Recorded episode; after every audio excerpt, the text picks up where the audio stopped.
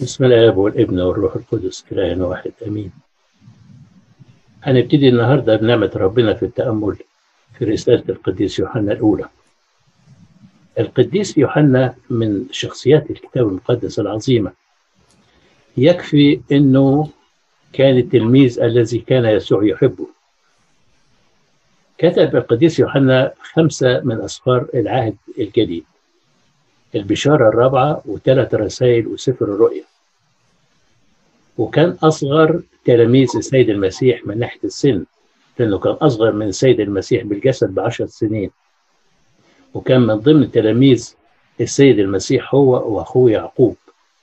يعقوب اللي بيسميه يعقوب الكبير. تمييز له عن أسماء آخرين باسم يعقوب. وكان يعقوب ويوحنا ابني زبدي وأمهم سلومة أخت الست العذراء.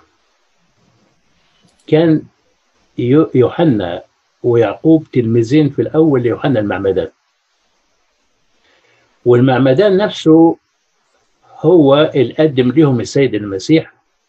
بعد كده دعاهم السيد المسيح أثناء وجودهم مع أبوهم على المركب لأنه كانوا صيادين فترك كل شيء وأصبح من تلاميذه. واضح أنه القديس يوحنا كان له هو والقديس بطرس والقديس يعقوب موضع بارز بين الرسل 12 حتى انه القديس بولس بيقول في رسالته إلى أهل غلاطية فإذ علم بالنعمة المعطاة لي يعقوب وصفوة ويوحنا المعتبرون أنهم أعمدة. أعطوني وبرنابا يمين الشركة لنكون نحن للأمم وأمهم فللختام لذا بنشوف القديس يوحنا مع السيد المسيح في مواقف كثيرة مذكورة في الكتاب المقدس. في معجزة شفاء ابنة يايروس وعند تجلي الرب يسوع على الجبل والسيد المسيح أرسله مع بطرس يحضروا عشاء الفصح. وفي مائدة الفصح جلس عن يسار الرب ووضع رأسه على صدره. كان في الطقس اليهودي إنه رب الأسرة يقعد على رأس المائدة وعن يمينه الابن البكر أو أكبر العائلة سنا بعد الأب ويبتدوا يلفوا بالترتيب الأكبر بعد كده الأصغر الاصغر لغايه لما يلفوا حوالين المائدة يجي آخر واحد وهو اللي يكون على اليسار يكون هو الأصغر. فكان بالتالي القديس يوحنا على يسار السيد المسيح يعني من ناحية القلب لأنه عادة بيكون الأصغر هو المحبوب الأكثر عشان كده سمي يوحنا الحبيب. ويوحنا كان موجود مع السيد المسيح في بستان جثيماني وكان هو التلميذ الآخر اللي تبع يسوع مع بطرس بعد القبض عليه في البستان إلى بيت رئيس الكهنة. والتلميذ الوحيد اللي كان متواجد عند الصليب واللي طلب منه السيد المسيح إنه يعتني بأمه. واللي راح مع بطرس عدوا إلى القبر ليتأكدوا من خبر قيامة الرب. وكان أول من آمن بقيامة السيد المسيح. بيقول الإنجيل إن بطرس ويوحنا راحوا يعاينوا القبر فحينئذ دخل أيضا التلميذ الآخر اللي هو يوحنا الذي جاء أولا إلى القبر ورأى فآمن. ولما ظهر السيد المسيح لسبع من التلاميذ على شاطئ بحيرة جني سارات كان يوحنا أول من تعرف على السيد المسيح. بيقول الكتاب فقال ذلك التلميذ الذي كان يسوع يحبه لبطرس هو الرب. وبعد الصعود كان له خدمة مع بطرس للكنيسة الناشئة وقام مع بطرس بشفاء الكسيع على باب الهيكل زي ما ورد في سفر أعمال الرسل. وأيضا دخل مع بطرس السجن بسبب التأشير برضه في سفر أعمال الرسل. وكان مع بطرس لما زاروا السامرة للاهتمام بالمؤمنين الجدد زي ما ورد في الإصحاح الثامن من سفر أعمال الرسل. مكث القديس يوحنا في أورشليم يعتني بالسيدة العذراء حتى نياحتها. بعد كده توجه للخدمة في أفسس في آسيا الصغرى كانت أفسس معقل عبادة الأوثان. وكان أهل أفسس مشهورين بالتطرف والعنف. حتى أن بولس الرسول بيقول عنه في رسالته الأولى إلى أهل كورنثوس قد حاربت وحوش في أفسس. وفي أفسس أو في آسيا الصغرى أسس سبع كنائس اللي هي المذكورين في سفر الرؤيا. وتنيح القديس يوحنا في أواخر القرن الأول الميلادي كان عنده حوالي 90 سنة. لأنه زي ما قلنا كان أصغر من سيد المسيح بالجسد بعشر سنين. وهو الوحيد من الرسل اللي لم يستشهد. وده كان لحكمة إلهية. لأنه في أواخر القرن الأول الميلادي ولما ابتدت المسيحية تنتشر ظهرت هرطقات تنكر لاهوت السيد المسيح. فطلب منه تلاميذه أن يرد على الهرطقات دي لأن هو الوحيد المازال عايش من الذين عايشوا السيد المسيح الوحيد الباقي على قيد الحياة. فكتب الإنجيل وثلاث رسائل. ويعتقد أنه كتبهم في أفسس مركز خدمته في الفترة ما بين سنة 85 و 90 ميلادية يعني قبل وفاته بمدة صغيرة. وفي الإنجيل والرسائل وفي كراسته وفي وعظه تظهر محبته الشديدة للخطاة. وتعليمه بأهمية المحبة حتى أنه سموه رسول المحبة. حتى لما تقدم في السن كان تلاميذه بيشيلوه مش قادر يمشي يشيلوه للكنيسة عشان يسمعوا منه كلمة. فكان يقول لهم جملة واحدة يا أولادي أحبوا بعضكم بعضا. ولما طلبوا منه أنه يعلمهم تعليم آخر قال لهم يا أولادي أحبوا بعضكم بعضا لأنها وصية الرب وهي وحدها كافية لخلاصنا لو أتممناها. كان محب وينادي بالمحبة ولكنه كان حازم مع الهراطقة ويبان الكلام ده واضح في كتاباته المليئة بالتحذير من الهرطقة كتب سفر الرؤيا وهو منفي في جزيرة بطمس بأمر من الإمبراطور الروماني دوميتيانوس. لأنه رفض أمر الإمبراطور للسجود للأوثان ويقال أنه الإمبراطور أمر بأنه يلقى في زيت مغلي لكن لم يصبه أي سوء. فأمر الإمبراطور بنفيه لجزيرة بطمس. جزيرة بطمس أو بطمو دي جزيرة صغيرة بتقع في بحر إيجا. بحر إيجا اللي هو ما بين تركيا واليونان على بعد حوالي 25 ميل من شواطئ آسيا الصغرى. هي حاليا دلوقتي بتتبع اليونان. كانت في وقت القديس يوحنا جزيرة جرداء. كانت الدولة الرومانية بتنفي فيها المجرمين والمحكوم عليهم. قعد القديس يوحنا في الجزيرة دي حوالي سنة ونص. يعني تقريبا ما بين سنة 94 و 96 لغاية لما مات, الإمبراطور. في الجزيرة دي كتب بالوحي الإلهي سفر الرؤيا. بمناسبة إن إحنا بندرس إحدى رسائل القديس يوحنا وجبنا سفر الرؤيا نلاحظ إنه في كتابات القديس يوحنا ما كانش بيذكر اسمه صراحة لا في الإنجيل ولا في الرسائل كنوع من التواضع. لكنه في سفر الرؤيا ذكر اسمه أربع مرات. ليه؟ لأنه في سفر الرؤيا كان يتحدث عن نبوات.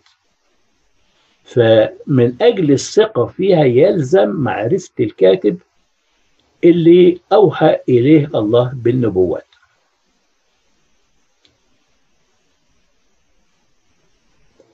يوحنا أو القديس يوحنا بيطلق عليه ألقاب كتيرة. فبيسمى بالقديس يوحنا الرسول لأنه كان أحد الاثنى عشر. والقديس يوحنا الحبيب لأنه كان التلميذ الذي يسوع يحبه. وإنه كان محب جدا وبينادي في كل كتاباته بالمحبة. ويسمى القديس الإنجيلي لأنه أحد اللي كتبوا الإنجيل. ويسمى يوحنا الرائي لأنه كتب سفر الرؤيا. ويسمى يوحنا اللاهوتي لأنه اهتم في كتاباته بإثبات لاهوت السيد المسيح والرد على الهرطقات اللي أنكرت لاهوت السيد المسيح. ويسمى أيضا يوحنا الشيخ لأنه عاش حتى سن التسعين. وهو نفسه في بداية رسالته الثانية سمى نفسه الشيخ. بيقول الشيخ إلى كيرية المختارة وإلى أولادها الذين أنا أحبهم بالحق. وسيد المسيح لما اختاره لينضم لتلاميذه سماه ابن الرعد. بيقول الإنجيل حسب معلمنا مرقس الرسول إن السيد المسيح لما أختار تلاميذه.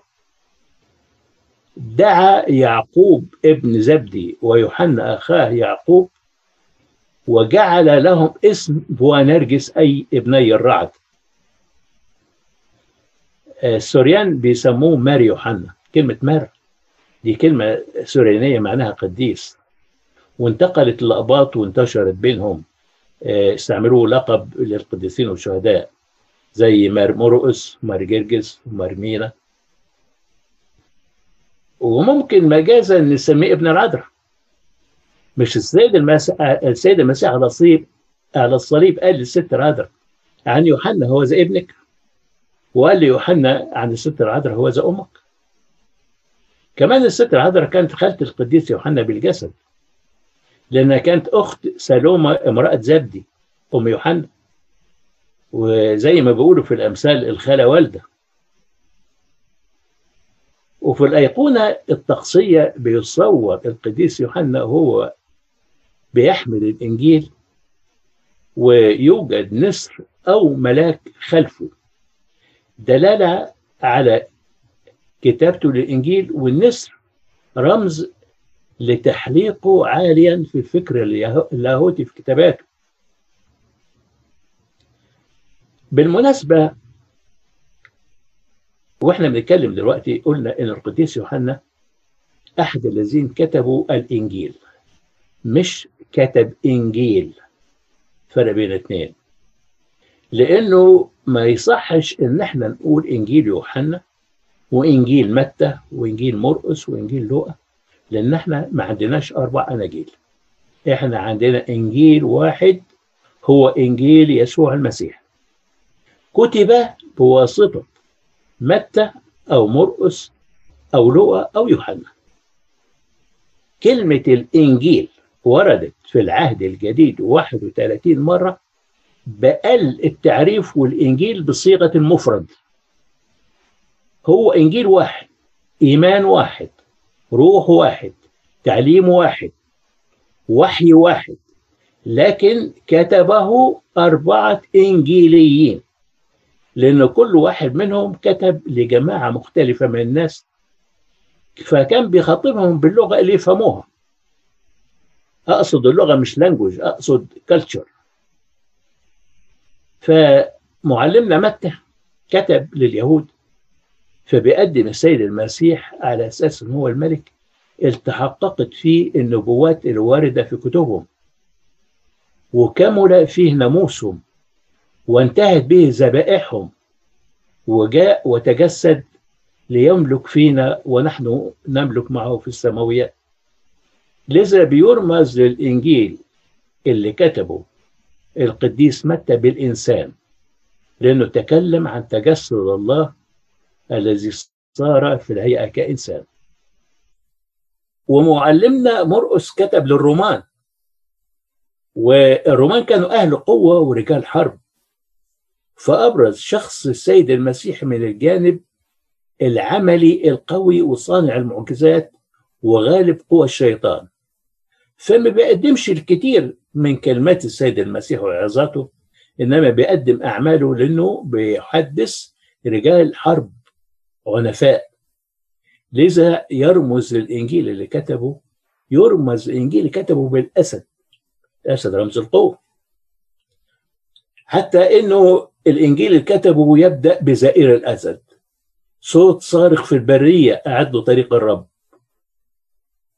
أما لؤى فكتب إلى اليونانيين أصحاب الفلسفات والحكمة البشرية. فبيقدم السيد المسيح أنه لم يأتي لليهود فقط لكنه جه كصديق للبشرية كلها اليهودي واليوناني ولجميع الأمم. جاء ليخلص مش بالفلسفات الجديدة وإنما بالحب البازل حيث قدم نفسه ذبيحة لأجل خطايا العالم. عشان كده بيرمز للإنجيل اللي كتبه القديس لوقا بالعجل رمز ذبيحة السيد المسيح على الصليب من أجل فداء العالم كله. وأخيرا القديس يوحنا كتب للعالم كله. لما ظهرت هرطقات في عصره بتنكر لاهوت السيد المسيح فكتب يعلن السيد المسيح الكلمة الإلهي المتجسد اللي حل بيننا لكي يرفعنا إليه في سماواته. لذا في رمز الإنجيل اللي كتبه النسر إشارة إلى تحليقه عاليا في اللاهوتيات في كتاباته. الرموز الأربعة دول موجودين بروح النبوة في سفر حزقيال في الإصحاح الأول وفي سفر الرؤيا في الإصحاح الرابع. عشان كده التعبير الدقيق إن إحنا نقول الإنجيل حسب ما كتب معلمنا متى. أو حسب ما كتب معلمنا مرقس أو لوقا أو يوحنا. حسب ما كتب. أو بالاختصار حسب معلمنا فلان. أو لمعلمنا فلان. ما نقولش إنجيل يوحنا إنجيل مرقس إنجيل لوقا إنجيل متى. ده تعبير مش دقيق. صحيح اللي بيقولوا إنجيل متى وإنجيل مرقس وهكذا ما يقصدوش إنه في أربع اناجيل مختلفة. لكن التدقيق في اللفظ مهم زي ما علمنا الكتاب المقدس إننا نسلك بتدقيق التدقيق في كل شيء حتى في اللفظ وخصوصا بالنسبة للخدام لأن كل كلمة بيقولها الخادم لازم تكون بكل حرص وتدقيق. حتى برضه بالنسبة لغير المسيحيين لما يسمعوا مننا إن عندنا أربع اناجيل يعتقدوا إن عندنا أربع عقائد أو أربع تعليم. الرسالة اللي كتبها القديس يوحنا الرسول كان في منطقة آسيا الصغرى اللي خدم فيها القديس يوحنا. وكان في المنطقة دي زي ما ذكرنا ديانات وثنية وفلسفات وطقوس وأنظمة عبادية مترسخة فيها ومتمسكين بها فلما دخلت المسيحية لآسيا ابتدأت تظهر هرطقات تجمع ما بين الديانات القديمة دي والعبادات الوثنية القديمة والمسيحية. وخصوصا كان في جماعة مشهورين هناك اسمها الدوسيتين أو الدوسيتيزم. دول كان مبدأهم أو فلسفتهم قالوا إنه شر مطلق. أما الروح فهو صالح مطلق وإنه لا يمكن أن يوجد في الوجود شيء يجمع ما بين الاثنين ما بين الصالح المطلق والشر المطلق. وإنه حيث إنه الله روح والجسد مادة إذا لا يمكن أن الله يأخذ جسد مادي. حسب رأيهم ازدهرت الهرطقة دي في أواخر القرن الأول حتى أنه حتى بعض الكنائس اللي ناشئة تأثرت بها. وده يبان في رسالة القديس يوحنا الثالثة بي بيتكلم عن واحد اسمه ديوترافس وده كان خادم إحدى الكنائس. وده اتبع تعليم الدوسيتين بيقول كتبت إلى الكنيسة ولكن ديوترافس الذي يجب أن يك... الذي يجب أن يكون الأول بينهم لا يقبلنا. يعني المفروض هو اللي يكون الخادم والقائد بتاعهم والأول بينهم مش بيقبلنا من أجل ذلك إذا زك... إذا جئت فسأذكره بأعماله التي يعملها هادرا علينا بأقوال خبيثة اللي هي التعليم الدوستينية. فكان لابد أنه القديس يوحنا يتصدى للهرطقات دي. ففي رسالته الأولى اللي هي موضع دراستنا دخل مباشرة إلى موضوع لاهوة السيد المسيح أول ما ابتدأ. بيقول الذي منذ البدء الذي سمعناه الذي رأيناه بعيوننا الذي شاهدناه ولمسته أيدينا من جهة كلمة الحياة. فإن الحياة أظهرت وقد رأينا ونشهد ونخبركم بالحياة الأبدية التي كانت عند الآب وأظهرت لنا. حتى في الإنجيل اللي كتبه. بيقول نفس الكلام تقريبا. بيقول في البدء كان الكلمة والكلمة كان عند الله وكان الكلمة الله. هذا كان في البدء عند الله. كل شيء به كان وبغيره لم يكن شيء مما كان. فيه كانت الحياة والحياة كانت نور للناس. نبتدي نتأمل في الأصحاح الأول من الرسالة. بيتكلم القديس بولس أو بيبتدي يتكلم عن تجسد الله الكلمة واهب الحياة وغاية الجسد. غاية الجسد بيقول إنه يكون لنا شركة وتمتع بالحياة والفرح ونتبع الله ونسلك في النور ونعترف بخطايانا.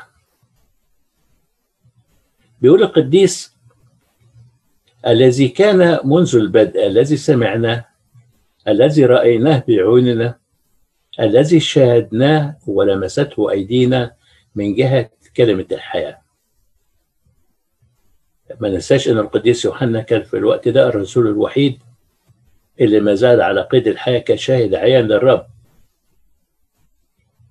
بعد كده بيقول الذي كان منذ البدء أي الأزلي غير المنظور.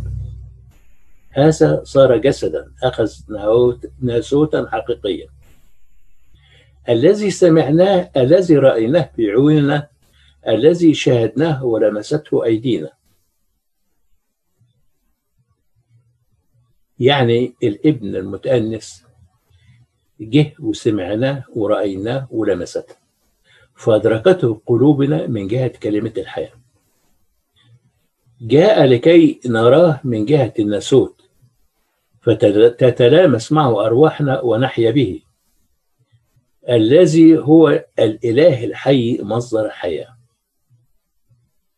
الذي رأيناه بعيوننا الذي شاهدناه ولمسته أيدينا.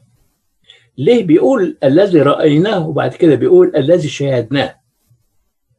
في فرق بين الرؤية والمشاهدة.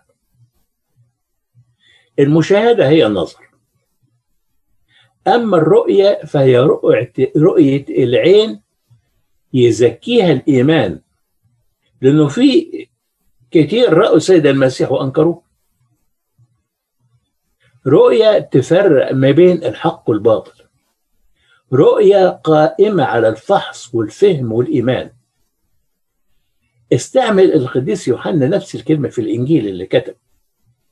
عشان يبين إدراك مجد المسيح لما كتب والكلمة صار جسدا وحل بيننا ورأينا مجده غير النظر. السيد المسيح قال لنيقوديموس الحق أقول لك إن كان أحد لا يولد من الماء والروح لا يقدر أن يرى ملكوت الله. بعدين بيقول القديس يوحنا الذي رأيناه وسمعناه نخبركم به لكي يكون لكم أيضا شركة معنا. وأما شركتنا نحن فهي مع الآب ومع ابنه يسوع المسيح. ونكتب إليكم هذا لكي يكون فرحكم كاملا. نلاحظ أن القديس يوحنا قبل ما يقول أما شركتنا نحن فهي مع الآب ومع ابنه يسوع المسيح بيقول لكي يكون لكم أيضا شركة معنا. لأنه ما فيش شركة مع الآب والابن إلا من خلال تعاليم الرسل في داخل الكنيسة كأعضاء حية في جسد المسيح مرتبطين بالإيمان الواحد الكنيسة المستقيمة الرأي المسلم لنا من الرسل. بيحل كمال الفرح بين المؤمنين عندما تكون لهم شركة مع الرسل كما مع الآب والابن والروح القدس. رأى التلاميذ يسوع الكلمة المتجهز وشاهدوه بأعينهم ولمسته أيديهم. كانوا شهود عيان بالحواس الخارجية وأدركوا بالحواس الداخلية. وسلموا هذه الشهادة للأجيال التالية.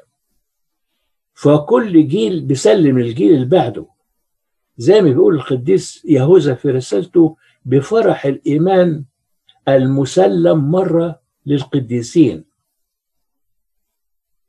لما يكون لنا هذا الإيمان الرسولي الإمام الإيمان الواحد عبر كل الأجيال الكنيسة الواحدة.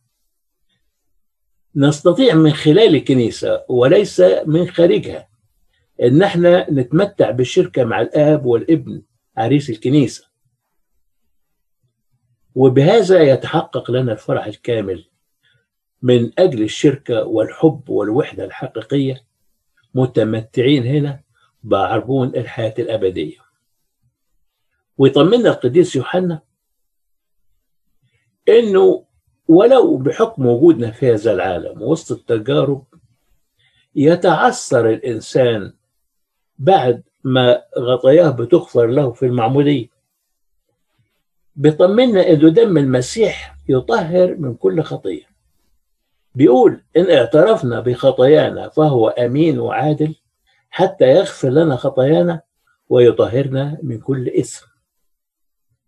عشان كده يجب علينا إحنا بذل كل وسعنا معترفين بحالنا كما هو حتى يشفينا السيد المسيح بدمه. في البعض بيقول إن الاعتراف مش لازم يكون أمام الأب الكاهن. الكلام ده بيروج ليه أو بينادي بيه الطوائف غير الرسولية. واحيانا بعض الأفراد من داخل الكنيسة. الكلام ده فيه ردود قاطع عليه من الكتاب المقدس. ومن أقوال الآباء لكن نقول باختصار. مثلا ليه أعطى الرب لتلاميذ السلطان الحل والربط؟ اللي سلموه للي بعدهم في سر الكهنوت. هل يمكن للرب أن ينطق بكلام بدون سبب؟ في سفر أعمال الرسل بيقول وكان كثيرون من الذين آمنوا يأتون مقرين ومخبرين بأفعالهم. يأتون يعني يجوا.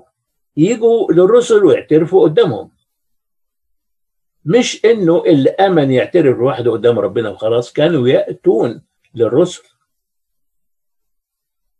في مثل لما شاول هو بولس تقابل مع الرب مباشره مكان يكفي حسب اعتقادهم هذا الموضوع إنه خلاص بولس تقابل مع الرب ويبتدي.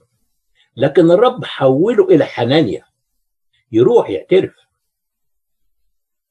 بيقول القديس أغسطينوس ولماذا نهرب من الاعتراف؟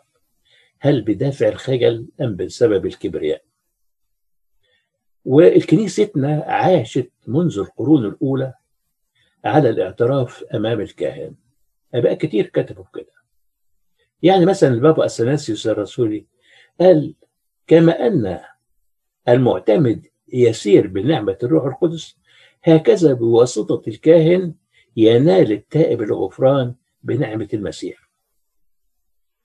القديس كبريانوس بيقول إن سلطان الحل حل الخطاة أعطي للرسل والكنائس التي هم أسسوها إذ أرسلوا من الله وللأساقفة الذين خلفوهم. بيقصد الأساقفة يعني الكهنوت الأساقفة والكهنة قديس غريغوريوس أسقف نيسوس بيقول أسكبوا قدامي دموعا حارة وعزيزة وأنا أعمل معكم هذا العمل عينه جده خدام الكنيسة. شريكا أمينا لكم في حربكم وأبا روحيا. واكشفوا لهم أسراركم. بجسارة اكشفوا لهم أسراركم يعني اعترفوا. اكشفوا لهم أسرار نفوسكم كما يكشف المريض جراحه الخفية للطبيب فينال الشفاء. وغيرهم كثيرين عشان بالنسبة لوقتنا نكتفي دي لكن اللي بيظن في نفسه إنه ليس في حاجة للتوبة والاعتراف يعني بيحسب نفسه بار بيقول القديس يوحنا في هذه الرسالة إن قلنا أنه ليس لنا خطية نضل أنفسنا وليس الحق فينا. إن قلنا أننا لم نخطئ نجعله كاذبا وكلمته ليست فينا. يعني بيقول القديس يوحنا إنه اللي ما يقرش بخطيته ويعترف بها اولا يضل نفسه لأنه بيتجاهل حقيقة ضعفه وإمكانية سقوطه في أي لحظة. تاني حاجة ليس الحق فيه لأن الحق نور فيكشف للانسان حقيقته. ثالث حاجة يجعله كاذبا أي يتهم الله نفسه اللي بيؤكد إنه لا صلاح للإنسان في ذاته وإنه مهما بلغ من درجة القداسة يمكن أن يسقط. إن تكبر أو تراخى في الجهاد. رابعا بيقول وكلمته ليست فيه لأنه هذه هي كلمة الله. إنه نطلب في كل يوم. لما بنصلي الربانية نصلي الصلاه الربانية بنقول وأغفر لنا خطايانا. كانوا بننكر إن هذه الجملة. بيكمل القديس يوحنا في الأصحاح الثاني بيقول إنه لو أخطأنا بالضعف البشري لكن لما نسرع بالاعتراف والتوبة فلنا شفيع عند الآب بيسوع المسيح البار. وبهذا نعرف أننا قد عرفنا إن حفظنا وصاياه. من قال قد عرفته وهو لا يحفظ وصاياه فهو كاذب وليس الحق فيه. المعرفة هنا مش معناها الفهم والإدراك فقط مهما بلغ. لكن تعني باستخدام كل ملكات الإنسان الفكرية والقلبية والإرادية بيستعملها عمليا للشركة أو العشرة مع الله. فالشركة أو العشرة مع الله هي أساس معرفة الله. القديس بولس بيوضحها في رسالته لأهل غلطية بيقول وأما الآن إذا عرفتم الله بل بالحري عرفتم من الله. دي هي الشركة أو العشرة مع الله. عرفتم الله وعرفتم من الله. حتى في الأمثال الشعبية بيقولوا تعرف فلان يقول أيوة أعرفه. عاشرته يقول لا يقولوا ما بتعرفوش. القديس يوحنا في كلامه عن المعرفة بيرد في نفس الوقت على بدعة الغنوسية اللي هي خلوا بالك من كلمة المعرفة. في نفس كلامه عن المعرفة بيرد في نفس على الوقت على بدعة الغنوسية الغنوسية جاية من الكلمة اليونانية جونوسيس يعني المعرفة أو الحكمة العقلية. ودي كانت إحدى الأرتقاءات اللي انتشرت في أواخر القرن الأول الميلادي. بتعتمد على الحكمة العقلية في معرفة ربنا. دول توقفوا أمام تجسد الله في حيرة وكان عصرة بالنسبة لهم. إزاي يتحد اللاهوت المنزه عن الخطأ بالجسد المادي اللي كله شر ونجاسة في نظرهم ولذا ادعوا إنه الجسد السيد المسيح ما هوش جسد حقيقي ولو ده جسد نازل من السماء. بعد كده بيقول القديس يوحنا أيها الأخوة لست أكتب إليكم وصية جديدة بل وصية قديمة كانت عندئذ من البدء. الوصية القديمة هي الكلمة التي سمعتموها منذ البدء. أيضا وصية جديدة أكتب إليكم ما هو حق فيه وفيكم. بيتكلم القديس الرسول عن الحب. شغله الشاغل كان يتكلم عن المحبة. بيقول إنه هي وصية قديمة ولكنها أيضا في نفس الوقت وصية جديدة. ما كانتش الوصية أنا لسه بقول لكم عليها دي وصية قديمة فقد أعلنها الأنبياء منذ زمن بعيد. ودي الأوصى بها سيد المسيح. قال وصية جديدة أنا أعطيكم أن تحبوا بعضكم بعضا. كما أحببتكم أنا تحبون أنتم أيضا بعضكم بعضا. ولذا بيسموها المفسرين الوصية ال11 لأنه قال دي وصية جديدة. كان في عشر وصايا وأنا هقول لكم وصية جديدة. أو نقدر نسمي كان في عشر وصايا للعهد القديم وفي العهد الجديد وصية جديدة أن تحبوا بعضكم بعضا. وهي أيضا جديدة لأنه على الصليب عرفنا الحب. الحب الحقيقي مش مجرد عواطف وانفعالات أو كلمات مجاملة بل حب باذل لأجل خلاص البشر.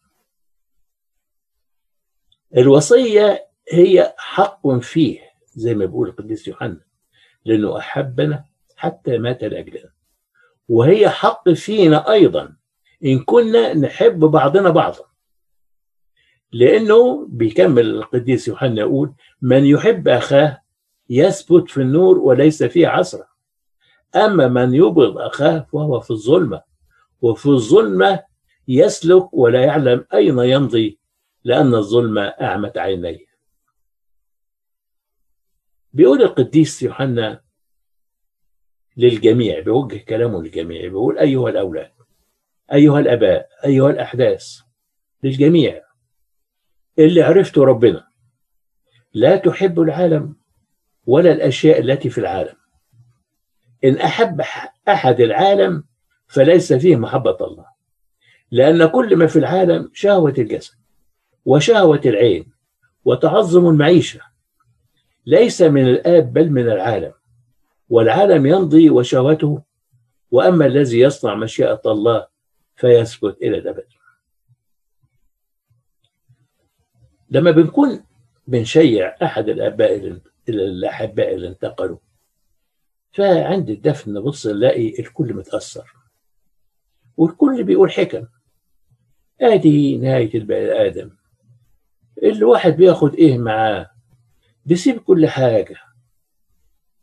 اللي بيسيب البيت وبيسيب العربية وبيسيب بيسيب الرصيد في البنك وبيسيب المركز الاجتماعي وكذا وكذا الكل باين عليه التأثر ويقول إن الدنيا فانية. نرجع بيتنا. هي كلها يوم ولا يومين ويمكن حتى بعدها بساعات وننسى كل حاجة ونبتدي نهتم بالبيت والعربية والرصيد في البنك والمركز الاجتماعي والكرامة وغيرها اللي لسه من شوية كنا بنقول إنها ما تستاهلش. لذا الكنيسة كل مرة بنحضر فيها القداس بتفكرنا بيها. لحسن البني آدم ده نساي أو بيتناسى. لذا الكنيسة بتذكر أولادها في كل قداس بكلام القديس يوحنا. في نهاية قراءة الكاس يكون بيقول الشماس كل ما يخلص الكاس يكون ينبه ويذكر ويقول لا تحب العالم ولا الأشياء التي في العالم العالم يزول وشهوته والذي يصنع إرادة الله يدوم إلى الأبد في الجزء الثاني من الأصحاح بيدافع القديس يوحنا على الإيمان المسلم ويرفض البدع المنشقة على الله وكنيسته اللي ظهرت في الوقت ده. واللي من أجل ذلك كتب الإنجيل وكتب رسائله الثلاثة بيقول أيها الأولاد هي الساعة الأخيرة. وكما سمعتم أن ضد المسيح يأتي وقد صار أضداد المسيح من هذا نعلم أنها الساعة الأخيرة. الساعة الأخيرة. قديس يوحنا قال الكلام ده إنها الساعة الأخيرة ودي فات حوالي ألفين سنة. وبولس الرسول بيقول في رسالته الأولى لأهل كورنثوس نحن الذين انتهت إلينا أواخر الدهور ودي فات حوالي ألفين سنة الساعة الأخيرة وأواخر الدهور يعني إيه؟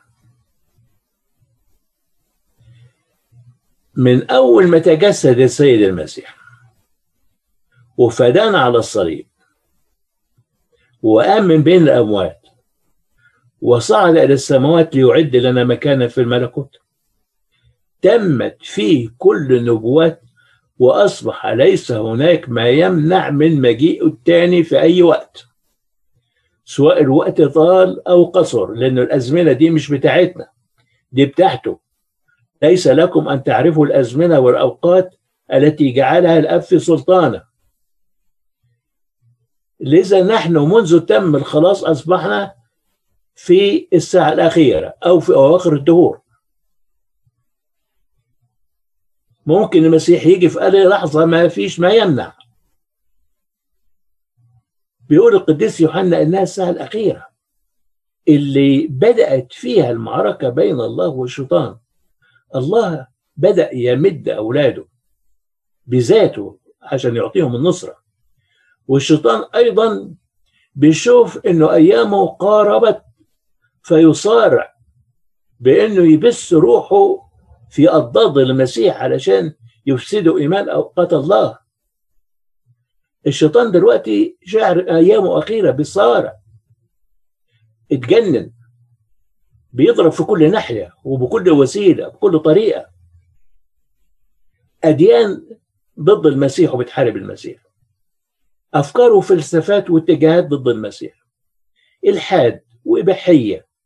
وانفلات أخلاقي وتشجيع الخطية. وأحيانا بتقنن الخطية والنجاسة وفعل الشر. الشيطان بيحارب لأن قوته بكل قوته لأن أيامه قربت. بيستعمل كل وسيلة يحاول بها أنه يسقط أولاد الله. في الميديا وسائل التواصل الاجتماعي والجامعات والهيئات اللي طالعة تطالب بالحريات الإنفلاتية وغير الأخلاقية. وفي بعض برامج التعليم وبعض القوانين اللي طالعة تقنن الخطية والنجاسة. خلوا بالكم الشيطان الأيام دي بيضرب بكل قوته. زي ما بيقول الكتاب اصحوا واسهروا لأن إبليس خصمكم كأسد زائر يقول ملتمسا من يبتلعه هو. وخلوا بالكم بالأكثر من أولادكم. خلوا بالكم من أولادكم. ربنا لما بيدينا الأولاد مش عشان مجرد نأكلهم ونشربهم ونلبسهم ونعلمهم ونفرح لما بيبلغوا مراكز اجتماعية عالية. هي دي أمور طيبة لكن ليست لها أولوية دي كلها أمور ثانوية. لكن الهدف الأساسي واللي ربنا هيديننا عليه لو أهملنا إنه الهدف الأساسي والرئيسي هو إن إحنا نعدهم للسماء في طقس المعمودية الطقس الأصلي يمكن ما بيتعملش كتير دلوقتي لكن في طقس المعمودية الأصلي. أبونا بعد ما بيعمد الطفل أو الطفلة بيقول للوالدين يا فلان يا فلانة الكنيسة بتسلم لكم ابنكم قديس حافظوا عليه قديس. أو بنتكم الكنيسة بتسلمها لكم كنيسة حافظوا عليها قديسة. الطفل المعمد بيكون خارج من المعمودية قديس. بمعنى كلمة قديس. والكنيسة بتزفه أو بتزفها بعد العماد زي ما بتزف أيقونات القديسين تماما. خلوا بالكم من أولادكم من أجل المسيح. لكن في وسط الظلمة دي وحروب الشيطان وأعوانه فأولاد الله اللي بيحبوا أبوهم السماوي عارفين إنه حياتهم على الأرض زمنية وإنه الساعة الأخيرة ستنتهي حتما ليكللوا في الأبدية ويحيوا في الفردوس. بهذا يطمن الرسول أولاده أنهم لا يخافوا ولا يرهبهم الضاد المسيح مهما كان عددهم ومهما كانت قوتهم ومهما كانت إمكانياتهم ومهما كان السلطان الزمني المعطى ليهم. بيقول القديس يوحنا أما أنتم فلكم مسحة من القدوس وتعلمون كل شيء. المسحة دي هي الروح القدس. الله فينا. وهو بيكشف لنا أسرار الله في القلب ويعلمنا ويدوقنا حلاوة العشرة معاه ويفتح أذهاننا فنتعلم كل شيء ما هو الصالح وغير الصالح نميز بين النور والظلمة. وبيكمل معلمنا القديس يوحنا بيقول أما أنتم فما سمعتم من البدء فليثبت إذا فيكم. إذا ثبت فيكم ما سمعتم منذ البدء.